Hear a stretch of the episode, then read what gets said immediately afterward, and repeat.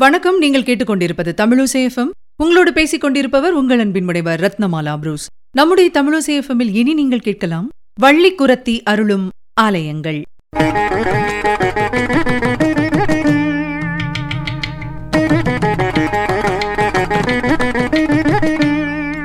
தமிழில் வள்ளி என்றும் வடமொழியில் வள்ளி என்றும் அழைக்கப்படுகின்ற வள்ளியம்மை வள்ளல் தன்மை உடையவள் அடியார்களுக்கு அருளை வாரி வழங்குபவள். வள்ளம் என்பதற்கு நீர் என்றும் பெயர்.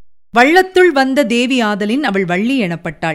சிவபெருமான் செந்தியாகவும் அவரது தேவியான பார்வதி தண்ணீராகவும் இருப்பது போல முருகன் செந்தளர் பிழம்பாகவும் அவனது தேவியான வள்ளி தண்ணீராகவும் விளங்குகின்றனர் என்று கூறுவார்கள். இந்த வள்ளி குரத்தி முருகப்பெருமானோடு அருளும் ஆலயங்கள் பற்றித்தான் இப்பொழுது நாம் பார்க்க இருக்கின்றோம். முதலாவதாக வருகின்ற ஆலயம் திருச்செந்தூர் ஆலயம்.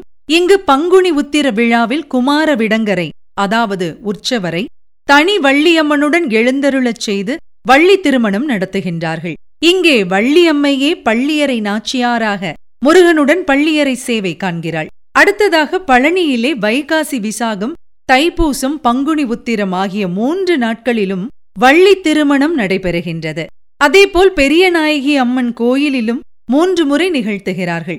பழனிமலை கோயிலிலும் பள்ளியறையில் வள்ளி மட்டுமே முருகனுடன் எழுந்தருளுகின்றாள். அடுத்ததாக திருவலஞ்சுழி சிவாலயத்தில் பங்குனி உத்திரத்தையொட்டி நடைபெறும் விழாவில் திணையை பயிர் செய்து அதன் நடுவில் வள்ளியை ஆயல் ஓட்டும் கோலத்தில் அலங்காரம் செய்திருப்பார்கள். எதிரிலே முருகன் வேங்கை மரமாகவும் வேடனாகவும் விருத்தனாகவும் அடுத்தடுத்து காட்சியளிப்பார்.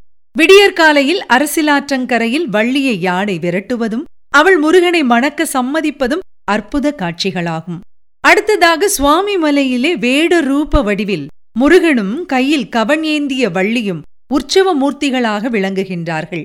வள்ளிக்கு முருகன் ஆறுமுகனாக காட்சியளித்ததை ஒட்டி சுவாமி மலையிலே பங்குனி உத்திரத்தன்று ஆறுமுகனுக்கும் வள்ளியம்மைக்கும் திருமணம் நடைபெறுகின்றது. இத்தலத்தில் மட்டுமே ஸ்ரீ ஆறுமுகனுடன் வள்ளி கல்யாணம் நடைபெறுவது குறிப்பிடத்தக்கது. அடுத்ததாக திருப்போரூரில் மாசி மாத விழாவில் வள்ளி திருமணம் நடத்தப்படுகின்றது. தணிகையிலும் அப்படியே. திருப்போரூர் கோயிலில் கொலு மண்டபத்தை ஒட்டி அமைந்துள்ள தனி சந்நிதியில் வள்ளி நான்கு கரங்களுடன் காட்சியளிக்கின்றாள். இப்படியான அமைப்பு வேறு எங்குமே இல்லை. அடுத்ததாக வள்ளிமலை வள்ளியூர் திருச்செந்தூர் பழனி முதலிய தலங்களில் வள்ளி பிராட்டிக்கு தனி சிற்றாலயங்கள் கோயிலுக்கு வெளியே அமைந்திருக்கின்றன. வள்ளிமலையில் கையில் கவன் கொண்டுள்ள வள்ளியின் திருவுருவம் புடைப்புச் சிற்பமாக அமைந்திருக்கின்றது.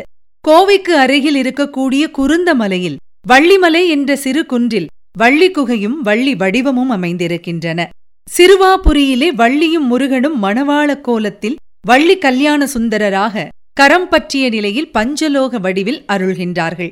சிறுவாபுரியிலே பிரதிஷ்டை செய்யப்பட்டிருக்கின்ற இந்த வடிவத்தை வேறெங்கும் காண்பது மிக அரிது. அடுத்ததாக சோளிங்கர் அருகில் இருக்கக்கூடிய ஞான மலையில் குரமகள் தழுவிய குமரன் உலா திருமேனி மிக அற்புத அமைப்பாகும்.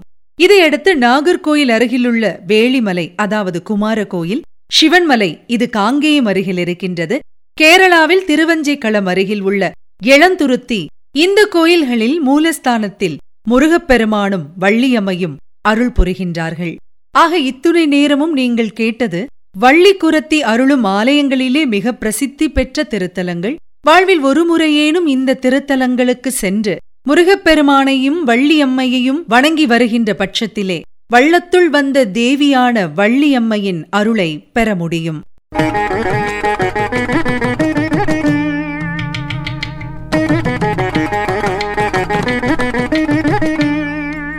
நேர்கள் இதுவரை கேட்டது வள்ளி குரத்தி அருளும் ஆலயங்கள். வழங்கியவர் உங்கள் அன்பின் முனைவர் ரத்னமாலா புரூஸ். இது உங்கள் தமிழசேஃபம் இது எட்டு திக்கும் எதிரொலிக்கட்டும். தொடர்ந்து இணைந்திருங்கள். மகிழ்ந்திருங்கள். Thank you.